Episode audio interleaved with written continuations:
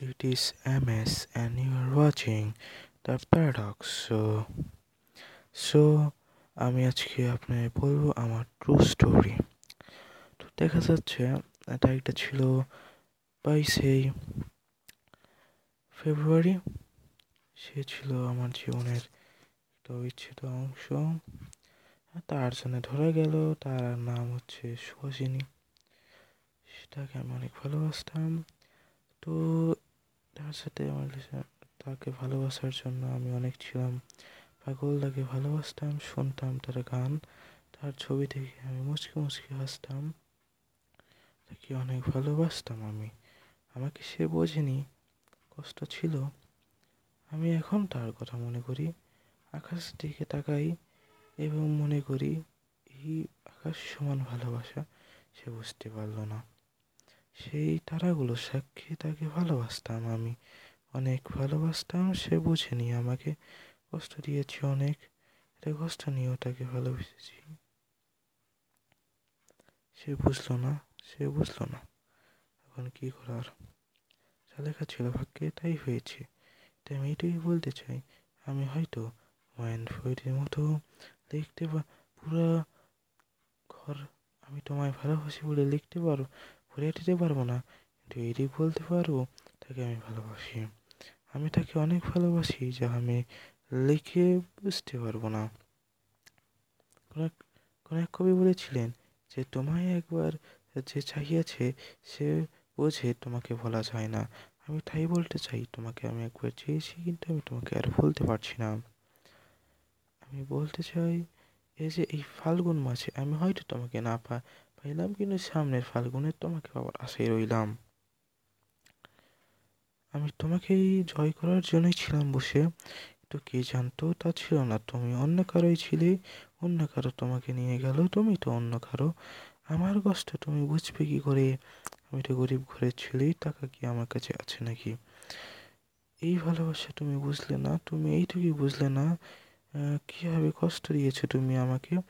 কষ্ট নিয়েও আমি তোমাকে ভালোবেসেছি। তবুও তুমি আমাকে বুঝলে না, তুমি আমার পুরো টেক্সট ইগনোর করেছ। আমি তা পাগলের মতো টেক্সট করে গেছি, তুমি রাগ করেছ এইভাবে।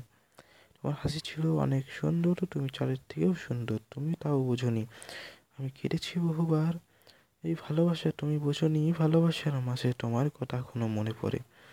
এইটা তোমার ছবি দেখি এখনও, রাতে এখনও কাঁদি কখন যে বালিশ ভিজে যায় নিজেও বুঝি না।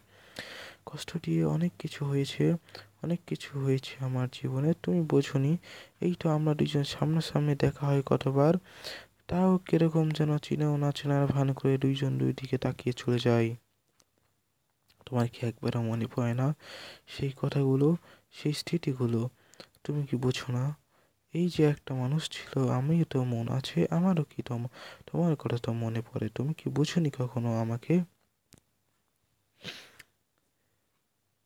যা বলা যায় তারিখটা ছিল, বাইশ তারিখ আমি দাওয়ার খেতে গিয়েছি দাওয়ারের ভিতরে তাকে আমি দেখি অনলাইন তো তাকে তার বান্ধবী আছে সেটা বলতেছিল আমাকে, সেটা আমি তাকে প্রপোজ করলাম, এবং সে অনেক কাহিনি করার পরে অ্যাকসেপ্ট করল, কিন্তু আস্তে আস্তে আসলে ওই ভালোবাসাটা কখনোই মানে এই দুই মাসের রিলেশনশিপে এই বত্রিশটা প্রায় দেড় মাসের মধ্যেই আমাদের ঝগড়া কেটেছে, ঝগড়া কাটুক।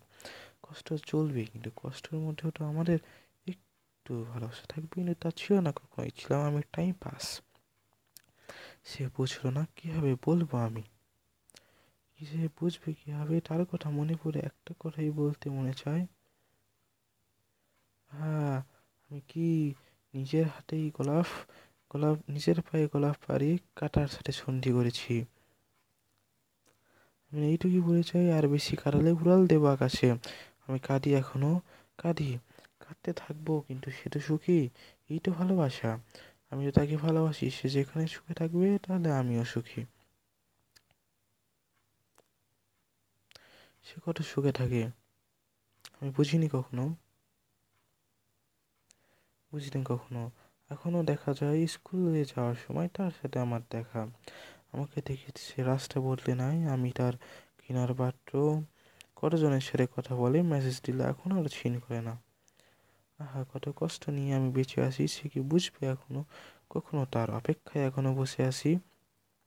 আমি সেই অন্ধকার পথে বসে আছি, যে অন্ধকার পথে আমরা দুজন একসাথে পাইটার করেছিল, সেই কাটা পাড়ি দিচ্ছি আমি একা, যা একা নয়, দুজন ছিল একসাথে। আমি সেই অন্ধকার খাটে বসে আছি, গুনছি সেই তারা।